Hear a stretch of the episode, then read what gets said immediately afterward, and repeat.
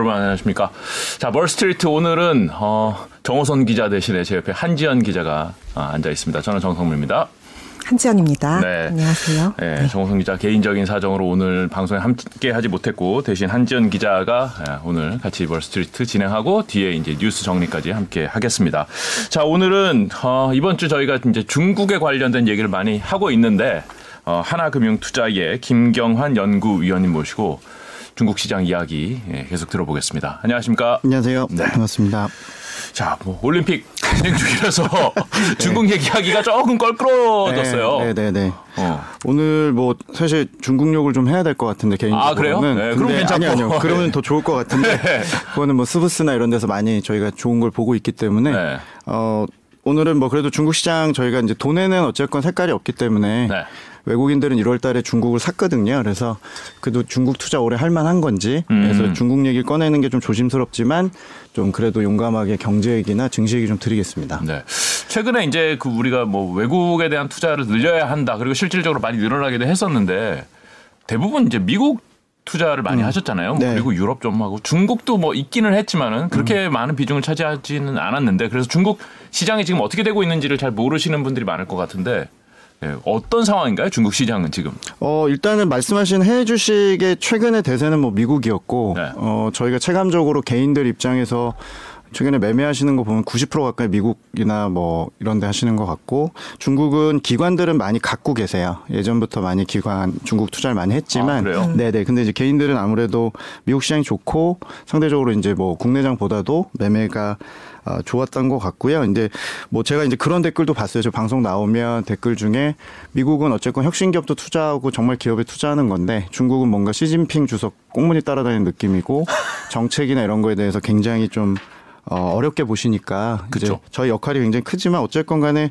어, 그런 부작용들이 있다 보니까 해외 주식의 대세는 최근에 이제 미국으로 흘러갔고요. 근데 이제 미국이 지난 10년 동안 너무 좋았기 때문에 어쨌건 해외 주식의 포지션 중에서 그래도 경제 규모만큼은 중국을 좀 늘리자는 게 저희 생각입니다. 지금 참고로 말씀드리면 중국 경제가 글로벌 경제에서 차지하는 비중은 20%대인데 어, 전체 지금 외국인들 투자 포함해서 글로벌 주식 그, 그 전체적인 그 시가총액의 중국 비중은 10%밖에 아직 안 돼서 저는 경제 규모만큼 두 배는 커진다고 보고 있거든요. 그래서 저희는 그걸 좀 따라가자는 거고 당연히 불편하지 않은 주식 위주로 말씀드릴 거고 중국이 작년부터 좀 어떤 상황인지는 사실 뉴스로 많이 보셨을 텐데 네. 어, 뭐 작년에 석탄 가격도 폭등했고 전력난 이슈도 있었고 또 얘네들 알리바바니 이런 플랫폼 기업들 괴롭힌다 그러면서 공동부유 같은 그런 이슈도 있었고 교육업체들 비영리화 시킨 이슈도 있었고 많았네요. 9월 달에 헝다그룹 뭐 갑자기 터진다고 중국발 리먼 사태 얘기도 있었고 그래서 안 좋은 얘기만 많았고요. 좋은 얘기 는 없었어요? 네, 별로 별로 뭐 좋은 얘기는 저희는 드렸지만 네. 사실은 많이 묻혔는데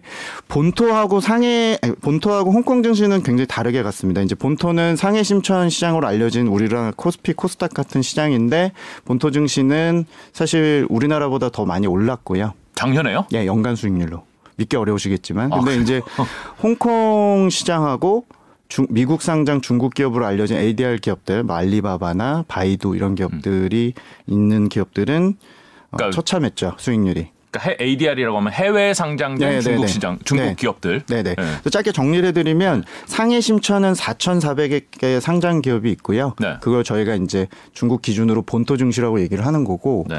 홍콩은 대략 3,000개 정도 기업이 있고, 음. 어 대략 이제 70% 정도는 중국에서 돈을 버는 여기에서 홍콩에 상장한 기업들이고 네. 대표적인 기업은 텐센트가 있겠죠. 네. 그리고 이제 말씀드린 ADR은 중국에 이제 먼저 가서 상장한 280배밖에 안 됩니다. 280개 정도.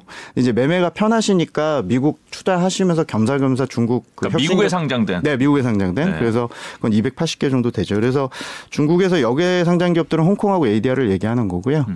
홍콩하고 ADR은 평균적으로 수익률이 25% 가까이 빠진 것 같습니다. 작년에. 반대로 아, 연간으로 빠졌다. 연간으로 예. 음. 그래서 홍콩이 굉장히 그 최근 4년 동안 안 좋긴 했지만 작년이 제일 처참했고요. 그렇네요. 작년 수익률이 마이너스 20% 음. 정도 그리고 아시겠지만 항셍 tech 지수라고 그래서 중국 그 홍콩에 상장된 알리바바나 뭐 징둥닷컴이나 그런 혁신 기업들 모아놓은 지수가 있었는데 그 지수 기준으로는 22%나 빠졌습니다. 그래서 저희가 이제 작년에 홍콩을 어, 추천드리진 않았었는데 그 정도로 이렇게 갈지는 또 모를 정도로 상당히 좀 많이 빠졌습니다. 이거 정부에서 규제하기 때문에 네, 규제 산업들이 좀 많았죠. 음. 양 미국에서도 뭐 미국에 상장돼 있는 중국 기업들 네. 좀 계속 규제하는 네, 네. 네. 근데 그 같은 나라인데 돈도 다 상장 기업들이 똑같이 이제 버는 매출처는 똑같은데도 왜 이렇게 차이가 났냐면 외국인 투자자 비중의 차이도 물론 있어요. 근데 제일 큰 거는 시가총액 구성 차이가 좀 있는 게 아까 상해 심천 4,400개 기업들의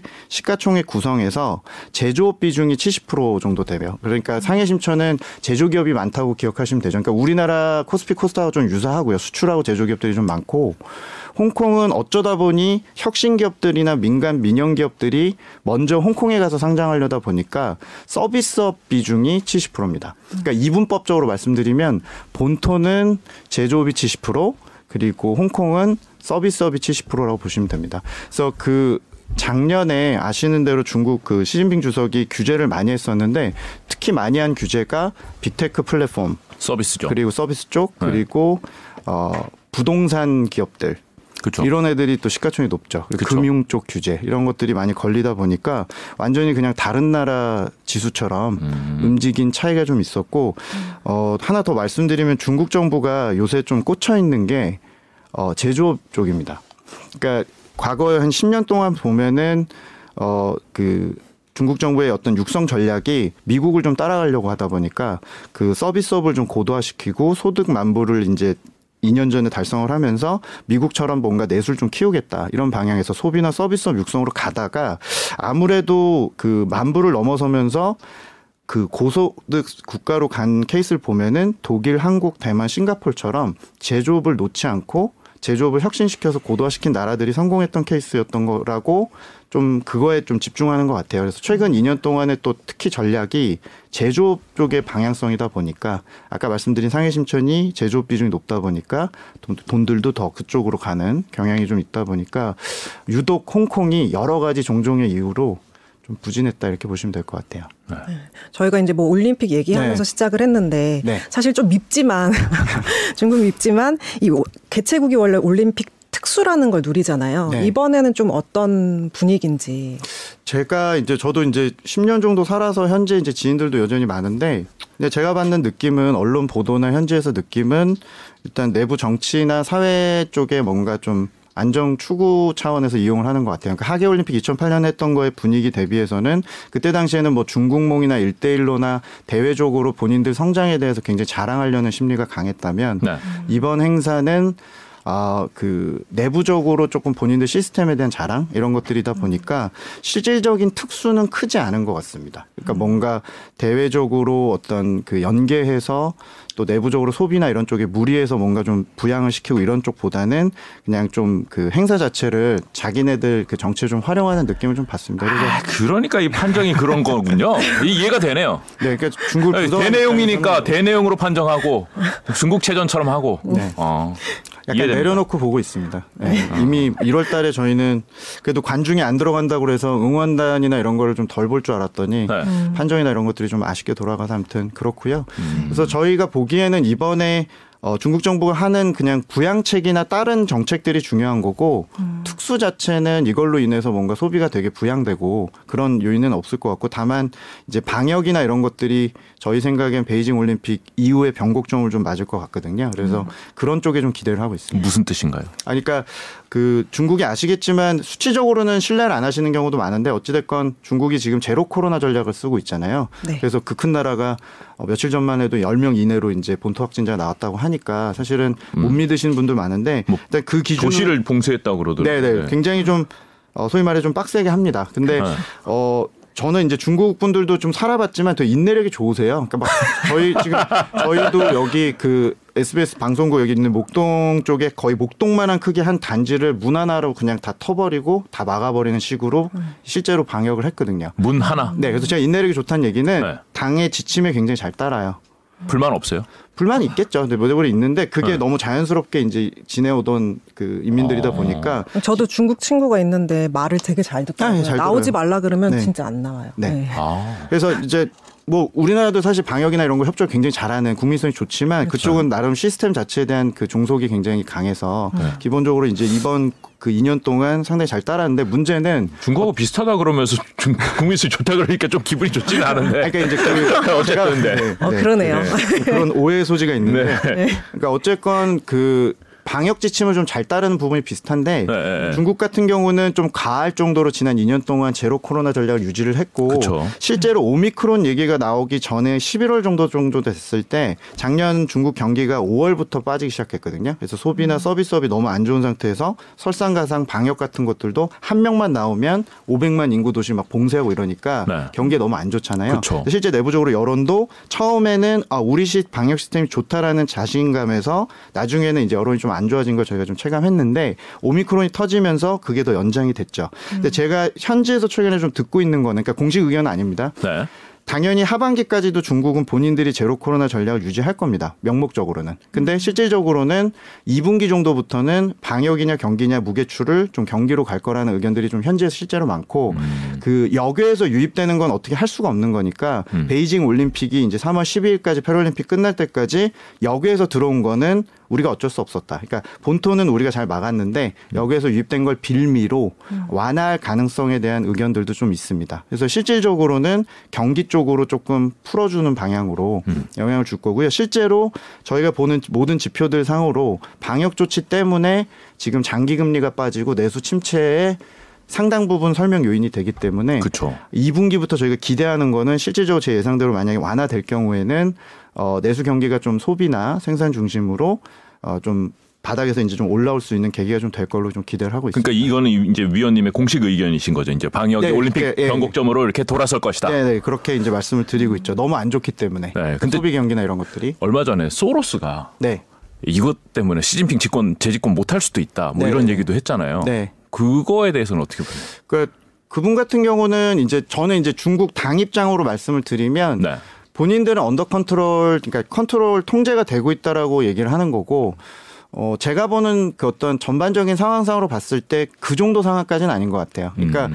누가 주체로 중국의 지금 상황들, 예를 들면 소로스 얘기하는 부동산 문제라든지 네. 혹은 체제 안정성에 대한 위협이나 이런 것들에 대해서 누가 야기를 했느냐. 그러니까 시장이 굉장히 큰데 시장에서 생긴 문제로 중국 정부가 통제를 할 수 없느냐에 대한 차이냐 아니면 저처럼 중국을 분석하는 입장에서는 중국 공산당이 잘해서라는 개념보다는 규제도 걔네들이 원해서 했고 걔네들이 계속 코너로 몰다가 생긴 문제냐의 이제 시작점의 차이가 좀 있어서 시각차는 좀 있을 수 있는데 저는 뭐 그렇게까지 그 의견에 동의하진 않습니다. 음. 그러니까 뭐 제가 중국을 꼭 어, 주식을 팔고 싶어서 그런 개념보다는 네. 기본적으로 조금 과한 의견은 맞고요. 올해 이제 전반적으로 부양책을 써보고 그래도 통제가 안 된다면 정말 위험할 수 있는 거지만 음. 전체적으로 저는 작년 재작년에 지금 부동산이나 여러 가지 문제들은 중국 정부가 자초한 측면이 좀 있다. 그러니까 음. 규제의 어떤 결과물이기 때문에 우리가 후행적인 것들을 보고 난리를 칠 수는 있지만 주식 투자하는 입장에서는 선행적인 걸 봐야 되는 거니까 최악일 때 투자하는 거잖아요. 음. 그래서 저희가 볼 때 상황은 중국 정부가 통제할 수 있다라고 현재는 보는 입장입니다. 네. 그러니까 저는 이 소로스 뉴스를 보면서 네. 오늘 뭐 오늘 내용은 공식적인 내용은 아니었지만 아 옛날에 영국을 공격할 때도 그랬고 이렇게 먼저 깃발 들고 뛰어가면 따라오는 애들이 있으니까 음. 중국 한번 쇼 쳐볼까 뭐 이런 느낌으로 던진 거 아닌가라는 생각도 좀 들긴 하더라고요. 음. 근데 뭐 지금까지의 기록으로는 중국에 숏을 쳤던 해서 뭐 위안화라든지 네. 이런 거에서 크게 성공한 케이스는 없었죠. 그쵸. 예, 워낙 중국 정부가 나서서 이렇게 막 막다 보니까 음, 왜안 보이고도 워낙 많고. 네 네. 근데 뭐 분명히 지금 시스템적인 리스크에 나쁜 얘기를 하기는 쉬워요. 근데 뭐 아시겠지만 중국 부동산 리스크나 부채 리스크 얘기는 10년째 저희가 했던 화두고 뭐 우리나라 마치 가계 부채 얘기 10년째 하듯이 그리고 저는 중국 도시화나 여러 가지 뭐 종부세 이런 것도 아직 도입이 안 된 나라이기 때문에 부동산이 진짜 게임은 종부세 같은 게 도입된 후라고 말씀을 드리고 있기 때문에 우리나라 혹시 문제 생기면 그 다음에 중국 얘기 하시죠라고 하는 좀 방어 논리를 항상 피거든요. 그래서 중국 부동산 부채 얘기는 항상 좋은 떡밥이라서 그거를 보면은 투자하기가 쉽진 않아요. 음. 오히려 역발상으로 투자하는 기회들도 또 찾고 하자는 게 저희 생각이고 뭐 막연하게 제 낙관은 아니고 저는 데이터상으로 항상 매주 업데이트를 드리기 때문에 이제 그런 측면에서 말씀드리는 겁니다. 그 올림픽 끝나면 아까 저 변곡점이 될 거다 이렇게 네. 말씀을 하셨는데 음. 사실 올림픽 훨씬 이전부터 이 환경 문제 때문에 중국이 뭐 공장을 안 돌린다 이런 얘기도 네. 있고 네. 근데 그 이게 이제 올림픽 끝나고 공장도 돌아가고 또 어 이게 호재가 될 수 있는 게 2월 효과라는 게 있잖아요. 네, 그게 네. 좀 어떤 건지 좀 2월 설명을 좀 뭐예요? 해주시죠. 아, 제가 네. 그 자료를 내서 지금 네. 또 얘기를 드리고 있는 것 중에 하나인데 네.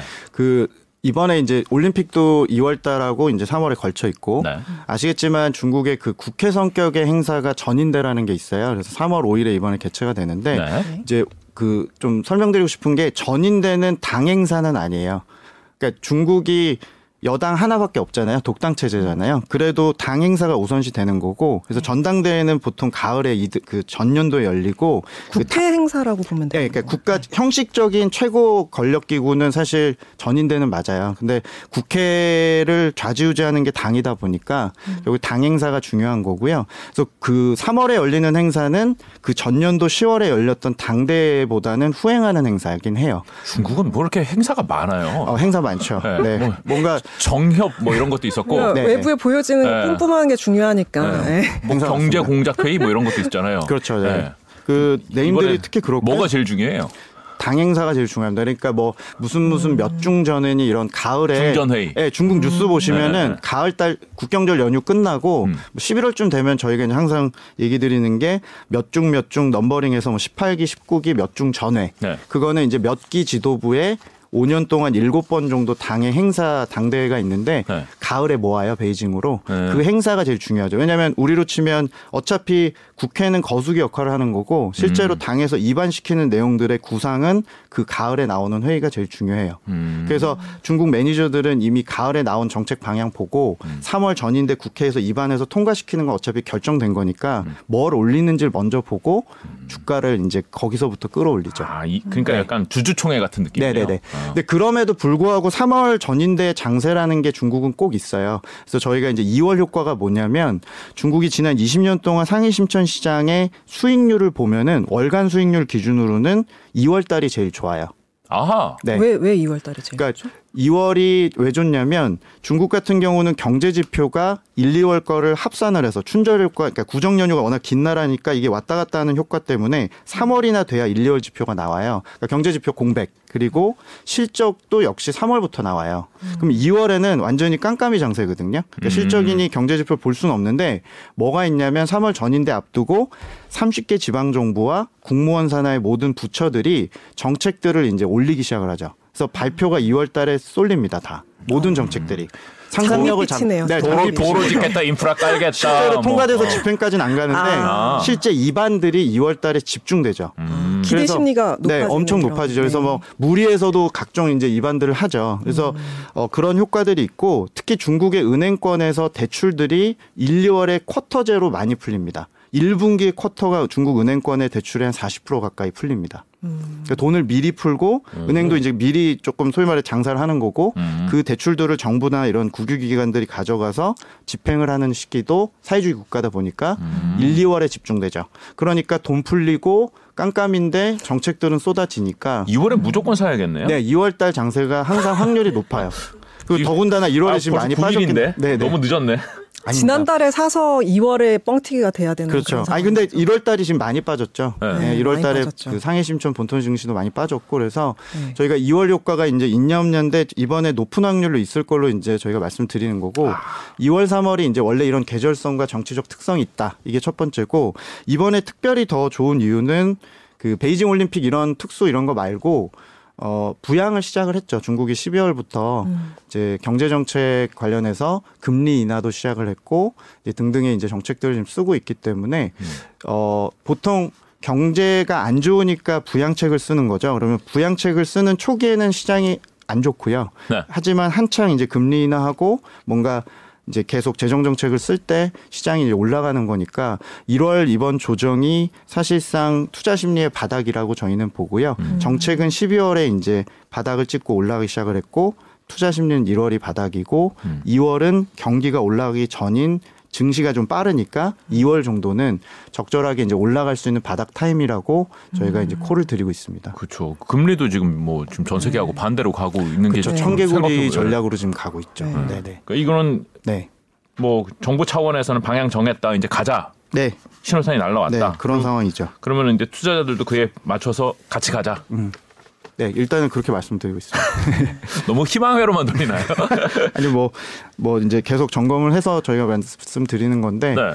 어 일단 2월 효과가 있을 걸로 이제 말씀을 좀 드리는 거고요. 그 근데 이제 그 중국을 항상 볼 때마다 뭐 시장의 데이터라든지 중국 정부에서 발표하는 계획이라든지 이런 것들은 뭐 희망적인 것들이 있는데 우리의 작년 한 해 동안은 진짜 아까 말씀하셨다시피 너무나 많은 악재 뉴스들이 뉴스가 나올 때마다 어유 이거 안 되겠다. 야. 어, 이거 팔아야겠다. 이런 생각을 할 수밖에 없잖아요. 지금도 공급망 아직 해결 안 됐고 자원을 엄청나게 많이 쓰고 있는 나라인데 그거 해결 안 됐고 지금 미국하고 얼마 전에 어, 며칠 전이죠. 네, 어젠가 그젠가. 미국에서 또 제재 기업 네. 뭐 서른 몇 개인가를 또 발표했고 네. 이런 뉴스 나올 소로스가 나와서 아 중국 안 될 것 같은데 뭐 이런 얘기 하고 그럴 때마다 야 이거는 안 되는데 어, 우리가 모르는 뭔가 또 터질 수도 있는 건데 이런 음. 생각을 하게 되는데 그러니까 저는 그냥 본질적으로 되게 원론적인 얘기로 펀더멘탈이 괜찮냐 보시면 돼요. 그리고 정책의 방향성이 자초해서 긴축하느냐, 지금 완하냐 이렇게 보시면 조금 단순하게 보시면 그런 단편적인 것들은 이제 종합해 보면 나쁠 수는 있는데 또 좋은 쪽의 이슈들도 있는데요. 네. 제가 경험상 예를 들면 2018년처럼 네. 방금 지금 미국의 제재 얘기를 하시니까 네. 2018년에 트럼프가 고율 관세를 매기고 화웨이 규제하고 이제 기억하시잖아요. 실제로 2018년은 1월 고점으로 쭉 빠져서 12월이 저점이 돼 버렸습니다. 그렇게 이제 대세 하락장이냐? 그때 상황은 경기도 떨어졌고 실제 무역 분쟁이 지금처럼 약간의 이제 정치 외교적인 노이즈에서 펀더멘탈 영향을 주지 않는 경우와 다- 대비해서 그때는 실제로 경기가 영향을 받았거든요. 네, 네. 관세 쪽을 통해서. 그래서 그때는 정말 저희가 핑계 댈수 없이 그냥 이건 정말 펀더멘탈 영향을 준 거고요. 네. 근데 지금 미국이 중국을 때리는 것들이 과연 올해 중국에 지금 현재 부양을 하는 것들의 효과를 다 제한할 정도로 영향이 있냐는 저희가 이제 판단을 해드려야 되는 거고 네. 제 판단은 현재까지는 노이즈 정도다. 음. 그리고 실제로 일부 어제 뭐 중국의 우시앱텍이라고 중 유명한 바이오테크 기업이 주가 20% 폭락을 하고 걔네 이제 블랙리스트만 들어가면 막 네. 걱정들을 하시잖아요. 장비 수입 못 하고. 네, 네. 이제 개별 기업일 거냐 이걸로 다른 업체들까지 다 영향받느냐를 이제 저희가 판단해 드려야 되는 건데 저희는 개별 이슈로 보는 거고요. 음. 그리고 중요한 거는 올해 대세는 1분기에 중국 경기 가 저점으로 저희가 예측을 하고 있고 상저하고로 올라가는데 부양책은 상반기에 집중을 충분히 할 수 있으니까 여러 가지 노이즈가 있지만 등락 속에서 하단을 좀 높이는 올해는 흐름으로 보고 있는 거고요. 만약에 2018년처럼 보시고 음. 특히 또 소로스 같은 의견이나 구조적인 시스템 리스크로 보신다면 당연히 중국 못 하시는 거고 네. 근데 저는 이제 어, 전체적으로 싸져 있고 미국과 반대 방향으로 가는 정책을 좀 신뢰하는 편이다 보니까 지금은 주식 시장을 어, 노이즈가 악재가 있을 때 오히려 실으셔야 된다라고 음. 이제 주장을 하는 거고요. 네. 근데 아까 말씀하셨을 때 1월에 증시 중국 증시가 매우 안 좋았잖아요. 매우 안 좋았습니다. 근데 외국인들은 순 매수액이 네. 역대 최대 최고를 찍었다고 하더라고요. 네. 그건 왜 그런 건가요? 이게 참 그 중국의 여러 가지 악재들 대비해서 외국인들의 돈의 흐름은 좀 냉정해 보이는 게 어, 아까 말씀드린 상해 심천 4,400개 있는 본토 증시로는 작년에 어, 전체 거래일 중에서 거의 90% 가까이가 순매수였습니다. 아마 외국인? 네. 작년에 저희 동학개미들은 힘들었던 게 외국인들이 거의 순매수한 날을 더 꼽아야 될 정도로 네. 순매도가 더 많았잖아요. 우리나라는. 근데 이제 그 돈이 물론 중국으로 간 것도 좀 있을 거지만 전체적으로 본토로 외국인들이 구조적으로 지금 계속 들어가고 있습니다. 이거는 외국인 비중이 기존의 3% 2%대에서 지금 이제 바닥이다 보니까 채울 게 많은 측면도 좀 있고 음. 신흥국에서 살 주식이 없다 보니까 인도니 베트남 제외하면 여전히 덩어리가 컸던 거는 이제 본토였던 거고요. 12월부터 1월 달까지 중국의 뭐 CATL이나 유명한 성장주들은 되게 많이 빠졌는데 외국인들은 일평균 순매수 규모가 외국인 개방을 본격적으로 한 지난 7년 동안 규모 기준으로는 제일 많았습니다. 오. 그래서 왜 샀냐에 대해서는 이거 어느 외국인이에요? 뭐 누구예요? 물론 뭐 검은 머리 아니 그러니까 뭐 그렇게 말하면 좀 그렇구나. 그 아마 홍콩에서 뭐 그 중국인들이 할 수도 있고요. 근데 이제 외국인들의 90%는 대부분은 음. 지금 글로벌 펀드를 운영을 누군가 하고 있는 음. 지금 이제 자금들이고요. 뭐 영미의 자금들이라는 네. 거예요? 그리고 물론 이런 것도 있어요. 홍콩하고 어 ADR이라고 아까 말씀드린 나스닥 상장 중국 기업들을 많이 투자하셨었어요. 네. 그래서 글로벌 펀드들이 지금 예전에 중국에 투자했다면은 80% 가까이는 개방을 안 했던 본토 대비 80%는 다 홍콩하고 이런 거 들고 있었거든요. 음. 그러니까 이제 이쪽이 나빠 보이니까 이쪽으로 이 돈 빼서 넘어간 것도 분명히 있습니다. 아, 홍콩에서 빼서 본토로 갔다. 네, 작년에 대략 700억 달러 정도 순매수를 했는데 본토에서 음. 그 중에 제가 보기에 정확한 수치는 안 나오지만 실제로 거의 한 10에서 20%는 이쪽이 안 좋으니까 음. 이쪽으로 그냥 스위칭을 한 것들도 있죠. 왜냐하면 본인 펀드는 무조건 차이나 펀드로 돼 있으니까 그쵸. 인도를 할 수는 없잖아요. 음, 음. 그러면은 무조건 중국 주식물은 담아야 되는데 홍콩 거는 좀 겁나니까 어, 조금 이제 빠지더라도 이쪽으로 넘어간 수요도 있었을 겁니다. 음. 근데 제가 보기에 12월 1월에 어, 이 난리통에서도 중국 주식을 외국인이 산 거는 아까 말씀드린 그 부양책에 대한 신뢰도 있고 지금 미국 증시나 기타 시장 대비해서는 가장 싸 보인다라고 느꼈던 측면도 좀 있고 겸사겸사 넘어간 측면도 좀 있습니다. 근데 이게 중요한 포인트예요. 그러니까 1월에 우리나라도 지금 그렇고 미국 긴축한다고 그러면서 많이 빠졌잖아요. 근데 외국인은 중국에서 샀다는 의견은 전체적으로 중국이 그 미국과 좀 반대 방향으로 가는 거에 대한 좀 신뢰를 하고 있다는 거 하나. 그리고 지금 중국이 1월 달에 빠진 원인이 미국 때문이 아니고 중국 그 로컬 개인 그러니까 국내 자금들은 오히려 많이 팔았거든요. 그러니까요. 수급 네. 면에서 보자면 외국인이 엄청나게 들어왔는데 역대 유례 없을 정도로 많이 들어왔는데도 이렇게 많이 빠졌다면은 이거는 엄청 많이 팔았다는 거잖아요. 많이 팔았죠. 그래서 어차피 여전히 그 상해 심천 시장은 외국인이 주도할 수는 없고 외국인이 선행성은 있는데 여전히 그래도 중국의 그 펀드들이나 개인들이 주도하는 건데 네. 제가 보기에는 그 제일 큰 문제가 작년 하반기부터 경기는 떨어지고 있는데 주식으로 중국도 동학개미 운동처럼 많은 자금이 탈 부동산 음. 그리고 탈 고정금리 상품으로 많이 이탈해서 본토로 지금 굉장히 주식시장으로 돈이 많이 들어오고 있어요. 개인 투자자 엄청 많다면서요. 우리나라랑 그냥 거의 수급 구조 비슷하다 보시면 돼요. 우리나라도 보면은 대부분 가계 포트폴리오가 지금 부동산으로 쏠려 있고 네, 네, 네. 거기서 주식으로 점점 오시는 거잖아요. 네. 그리고 개인 투자 직접 매매를 하시고. 근데 중국은 펀드 열풍이 우리나라보다 10년 정도 늦었고 펀드 열풍이 최근 5년 동안 이제 불기 시작을 했고 그 전에는 고정금리 상품이 대단히 높은 금리를 약속하면서 은행에서 판매를 했기 때문에 중국에서 그 옛날에 그림자 금융 얘기 나 오고 뭐 위험하다고 얘기할 때 대부분은 그런 상품이었는데 중국 정부가 그 고정금리 상품을 다 못하게 했어요.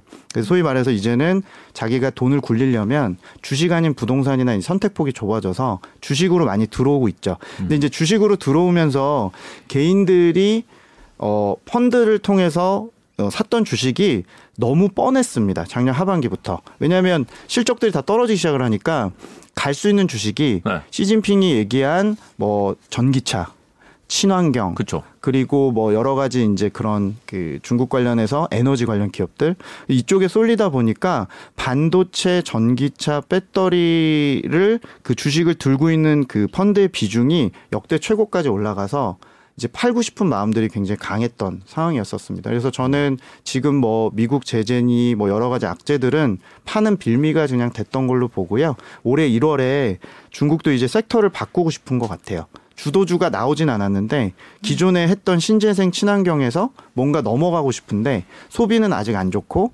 금융주나 이런 쪽도 안 좋고 그러니까 주도주가 아직은 결정을 못 하다 보니까 그 국내 자금이 많이 팔았다고 생각을 갖고 있습니다. 근데 저는 이건 그냥 수급 요인이지 구조적으로 뭐가 문제가 있는 건 아니기 때문에 중국 증시에서 외국인은 수급 영향력이 별로 크지 않아요? 비중이 어? 아닙니다. 그러니까 블루칩이라고 불리는 시가총액 4,400개 중에 상위 500개 정도 기준, 그러니까 우리 치면 코스피 200 정도 되는 애들의 매매 기준으로는 어, 대략 한 10% 정도 좌우합니다.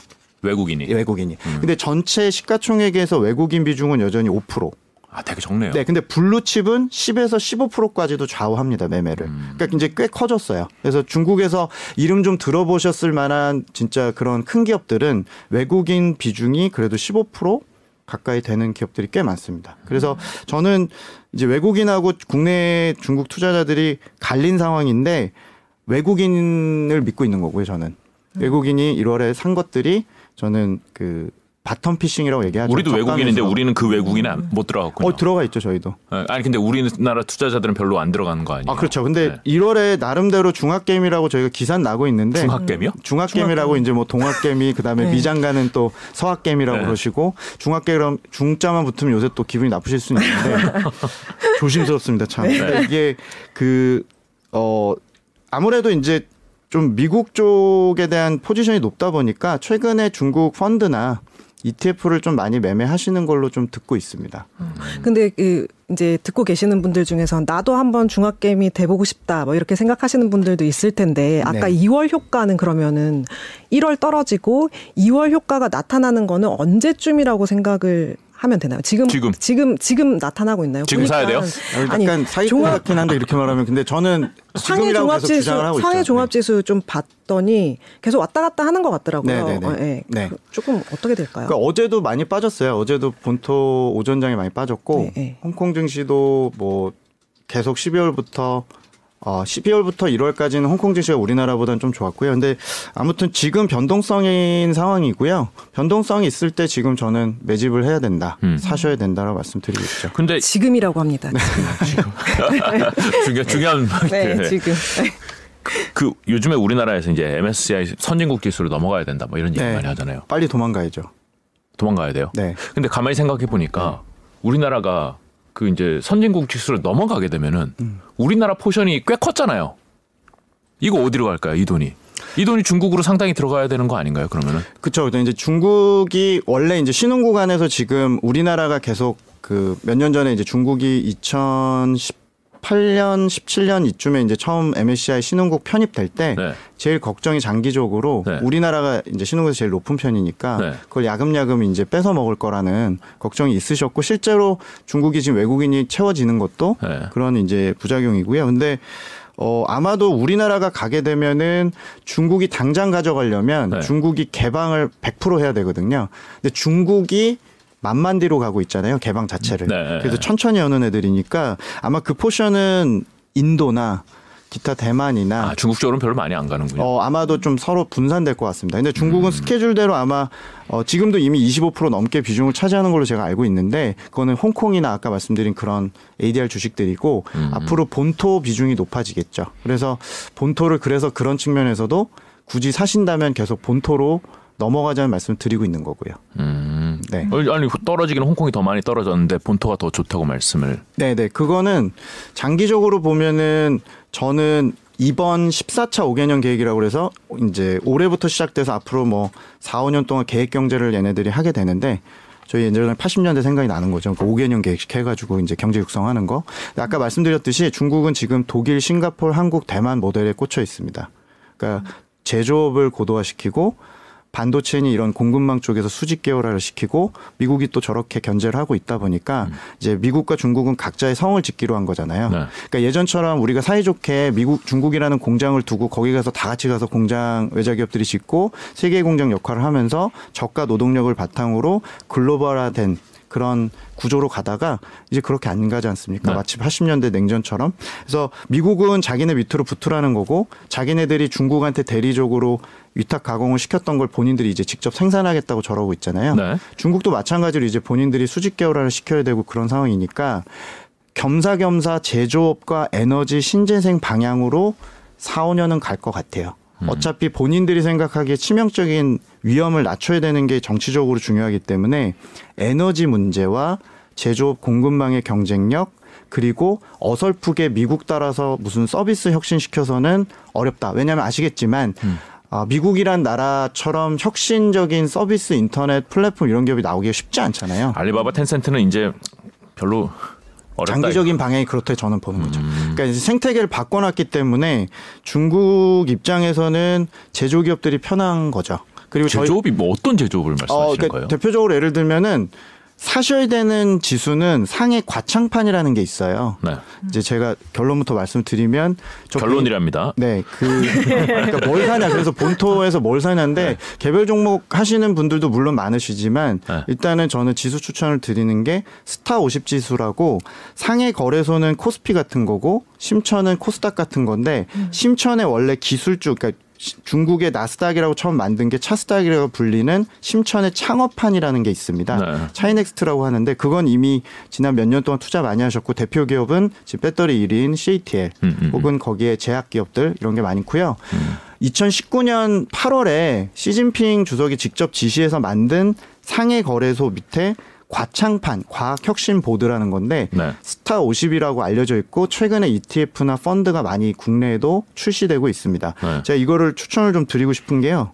거기에 소부장 기업들 소재, 장비, 반도체, 또 SMIC라고 foundry 업체들도 상장시키고 있고 중국 정부가 제조업을 육성하고 싶은 방향은 한쪽에서 말씀드린 반도체나 tech 당연한 거고요. 이미 우리나라 쫓아오려다 한 번은 실패를 했고 반도체 이제 물 건너간 거 아니에요? 물은 건너갔지만 노력은 계속 해야겠죠. 그리고 이번에도 아시겠지만 꼭 정밀하고 초정밀한 반도체만 쓰이는 게 아니라 범용 자동차도 지금 없어서 난리잖아요. 그러니까 중국은 어떻게 보면 팬데믹이 기회가 된 거죠. 본인들이 넓고 이제 여러 가지 측면에서 확장하는 데 있어서 투자할 수 있는 기회가 생긴 거죠. 그래서 반도체나 장비 이런 업체들 포함해서 biotech나 이런 혁신형 제조 기업들을 많이 육성을 시킬 건데 예전에 육성 방법은 사회주의 계획 경제니까 그냥 무조건 보조금 주고 대출 주고 이랬는데 이거는 미국이 되게 싫어하잖아요.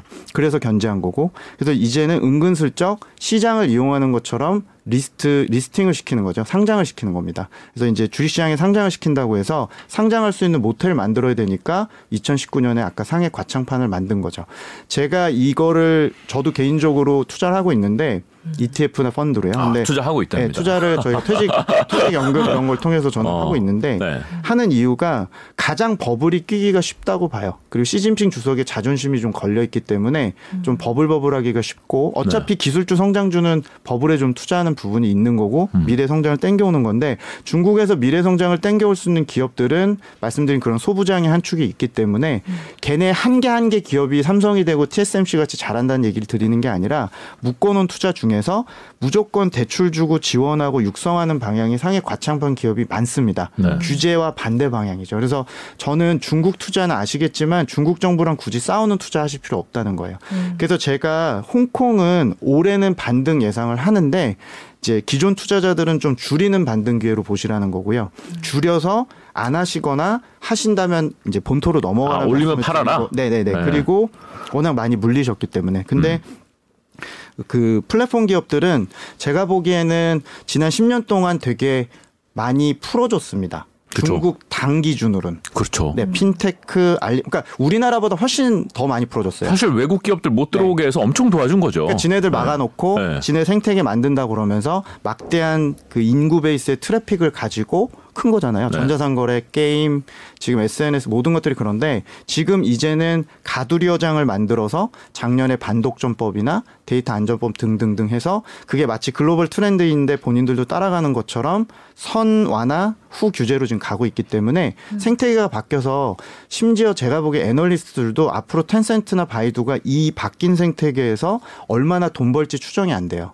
추정이 안 된다는 게 나쁘다는 게 아니라 기본적으로 먹거리가 어떨지를 이제는 상상할 수가 없는 거죠. 그러면 그런 주식들은 사실은 그 PER이라고 얘기하는 그 valuation을 높게 받기가 전 어렵다고 생각을 하는 거고요. 미래가 성장이 보여야지 그걸 끌어오는데 네네네. 끌어올 뭐 어떻게 될지 모르니까 끌어올 수가 없는 거죠. 네. 제가 이 기업들이 나쁘다는 것도 아니고 앞으로 여러 가지 또 기회가 생기겠지만 네. 기본적으로 조금 당분간 그래도 싸더라도 싸지 않다라고 보는 주식들이 말씀드린 그 정책과 반대 방향에 있고 플랫폼. 어, 규제를 더 하진 않겠지만 올해는 저는 휴지기로 봅니다. 올해는 이제 모니터링 구간이지만 어쨌건 이건 싸 보이지 않는 게 한 축이고 또 하나는 작년에 어, 중국 관심 있으시면 화두가 됐던 게 교육 업체들 다 비영리화 시켜버리고 뭐야? 게임 업체들 막 10시 넘으면 애들한테 아예 서비스 못하게 차단시키고 이런 이슈가 있었는데 그게 공동 부유 얘기가 나왔었거든요. 그러니까 이제 좀 먹고 살기 됐으니까 앞으로 공동 이제 양극화 줄인다고 그러면서 양극화를 방해한 그러니까 양극화를 키우는 것들을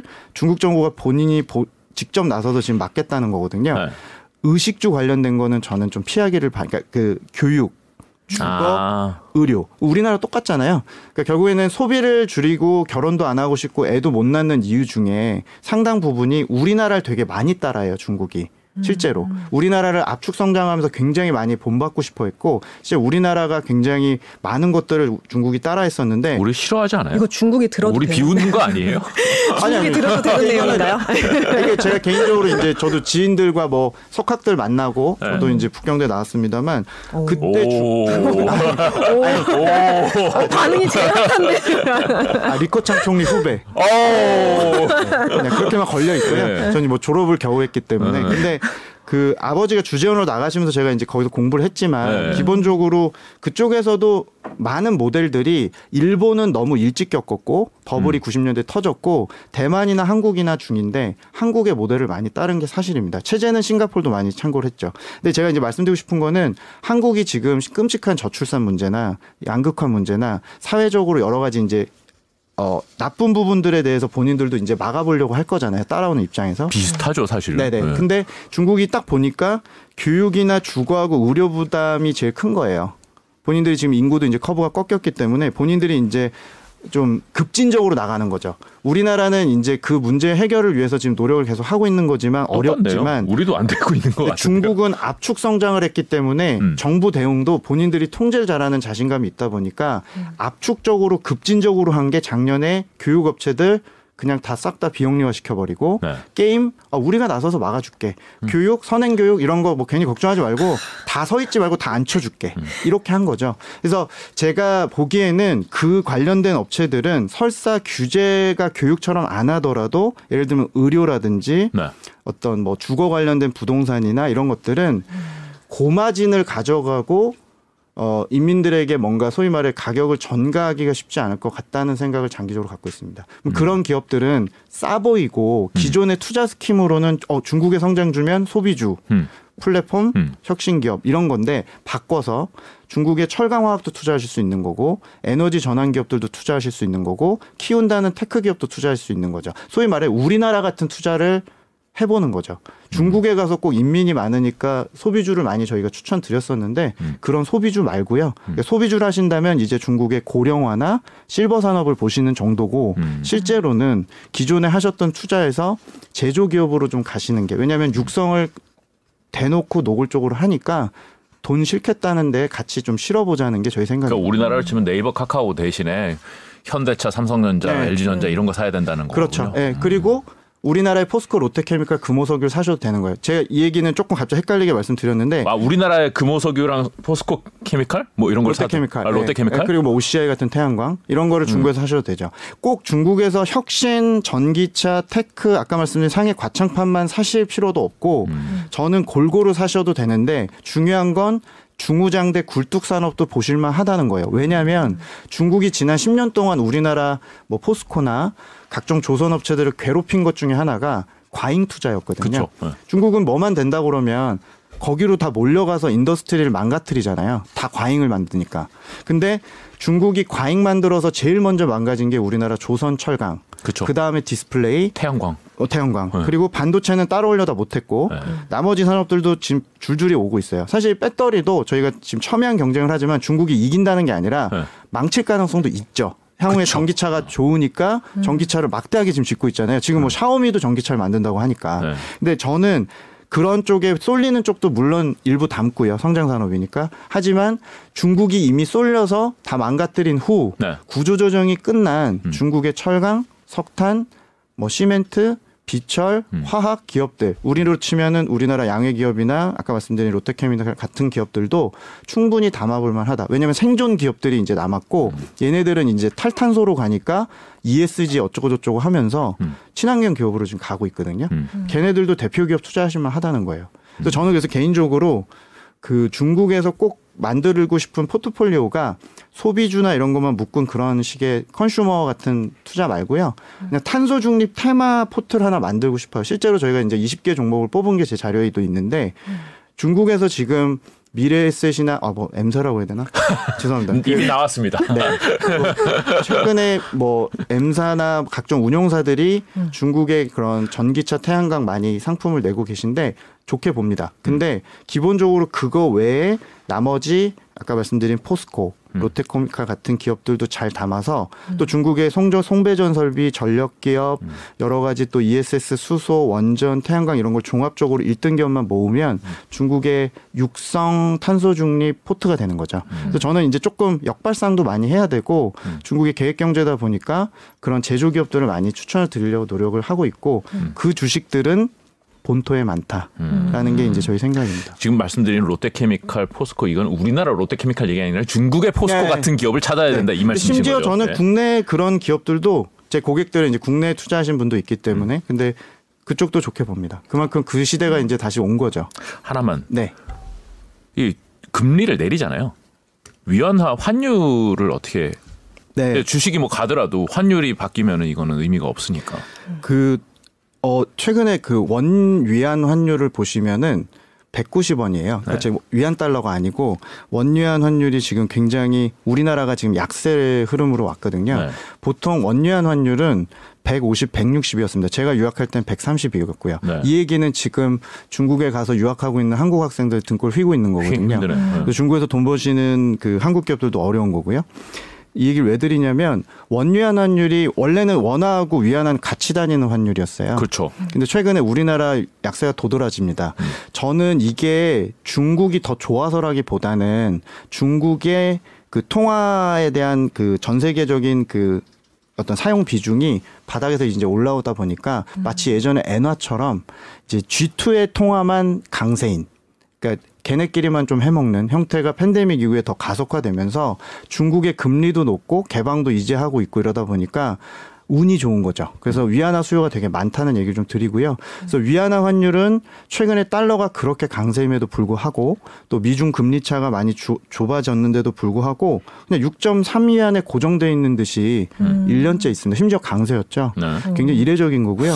그래서 저는 이 현상이 구조적으로 좀 보고 있고 계속 갈 것이다 이렇게. 네, 그러니까 위안화가 쭉 강세로 간다는 개념보다는 점진적으로 강세 흐름이 있 거고 음. 굉장히 안정적일 것으로 보고 있습니다. 금리 인하를 더하고 부양책을 더해도 계속 그렇게 네, 간다고 현 시점에서 한 6개월 정도는 저는 금리는 한다고 주장하고 있고 충분히 그 위안화 환율이 만약 약세면 되게 부담이 돼서 못 하잖아요. 그렇죠. 뭐 연준하고 싸울 국가는 없었으니까. 근데 저도 하반기까지 제가 막 주구장창 중국이 금리 인하한다 그러면 좀 거짓말이고 실제로 6개월 정도 여력은 되는데 위안화 환율이 안정적이다 보니까 그리고 자본 유입이 계속되다 보니까 덕을 보고 있는 상황이고 어 괜찮다라고 말씀드리고 있습니다. 그럼 지금 사서 6개월 뒤에 빠지면 되나요? 그때 한번 다시 모시고. 아, 제가 불러주시면은 당황하시네요. 어, 그때 가서 좀 약속 맞아야 되는데 네. 저희는 일단 3분기까지 기회가 크다라고 보고 있습니다. 음. 그러니까 상반기는 지수형 투자를 좀 권고해 드리고 하반기는 다시 조금 알파를 내는 개별 종목으로 보고 있는데요. 일단 시장 기회는 여전히 있고 어, 경기가 3분기까지 저희가 어, turnaround 한다고 하죠. 올라가는 흐름으로 보고 있기 때문에 지금 시장에서 오히려 악재들이 나올 때 구조적인 문제 없으니 음. 어, 결국에는 좀 사시는 기회로 말씀을 드리는 게 지금 1, 2월의 상황입니다. 이제 중국 시장을 오늘 내내 뭐 기회가 있다, 알파가 있다라고 이제 말씀을 하셨는데 이 시나리오들은 여러 가정들을 위해서 이제 존재하는 거잖아요. 네. 이게 흔들릴 수 있는 리스크 요인이 있다면은 한 한두 개만 꼽아 주신다면. 일단 내부적으로는 지금 부동산 리스크가 있죠. 네, 네. 저희의 주장은 부동산 리스크는 어, 중국 정부가 좀 그 디벨로퍼로 그러니까 헝다그룹 같은 그런 건설 시행사들을 규제하기 위해서 음. 사실 지난 4년 동안 빌드업을 좀 했어요. 계속 규제를 했어요. 규제의 후행적인 결과물이기 때문에 시스템 리스크는 안 터진다고 보는데 네. 혹시라도 부동산 업황이 지금 안 좋거든요. 네. 그래서 저희 생각은 1분기쯤에 부동산 업황, 그러니까 건설이나 주택 경기가 1분기 바닥이라고 보는데 훨씬 더 안 좋을 가능성. 2분기, 3분기 계속 네, 내려간다. 규제를 완화는 했는데 너무 조금 미진하게 해서 네. 부동산이 조금 업황 측면에서 리스크라고 보고 있고요. 음. 대외적인 건 역시 뭐 미중 관계겠죠. 음. 그러니까 저는 개인적으로 미중 관계는 올해도 2018년처럼 뭔가 경기에 영향을 줄 정도의 싸움은 아니라고 보는데 네. 그래도 대만도 얽혀 있고 네. 갑자기 지금 또 러시아가 나왔잖아요. 그러니까요. 러시아하고 어, 중러 관계가 굉장히 또 붙고 있기 때문에 네. 어, 생각보다 더 장기화되고 더 깊이가 있게 이렇게 더 그 외교나 이런 쪽이 더 악화되면 아무래도 중국물 투자하는 외국인들이 음.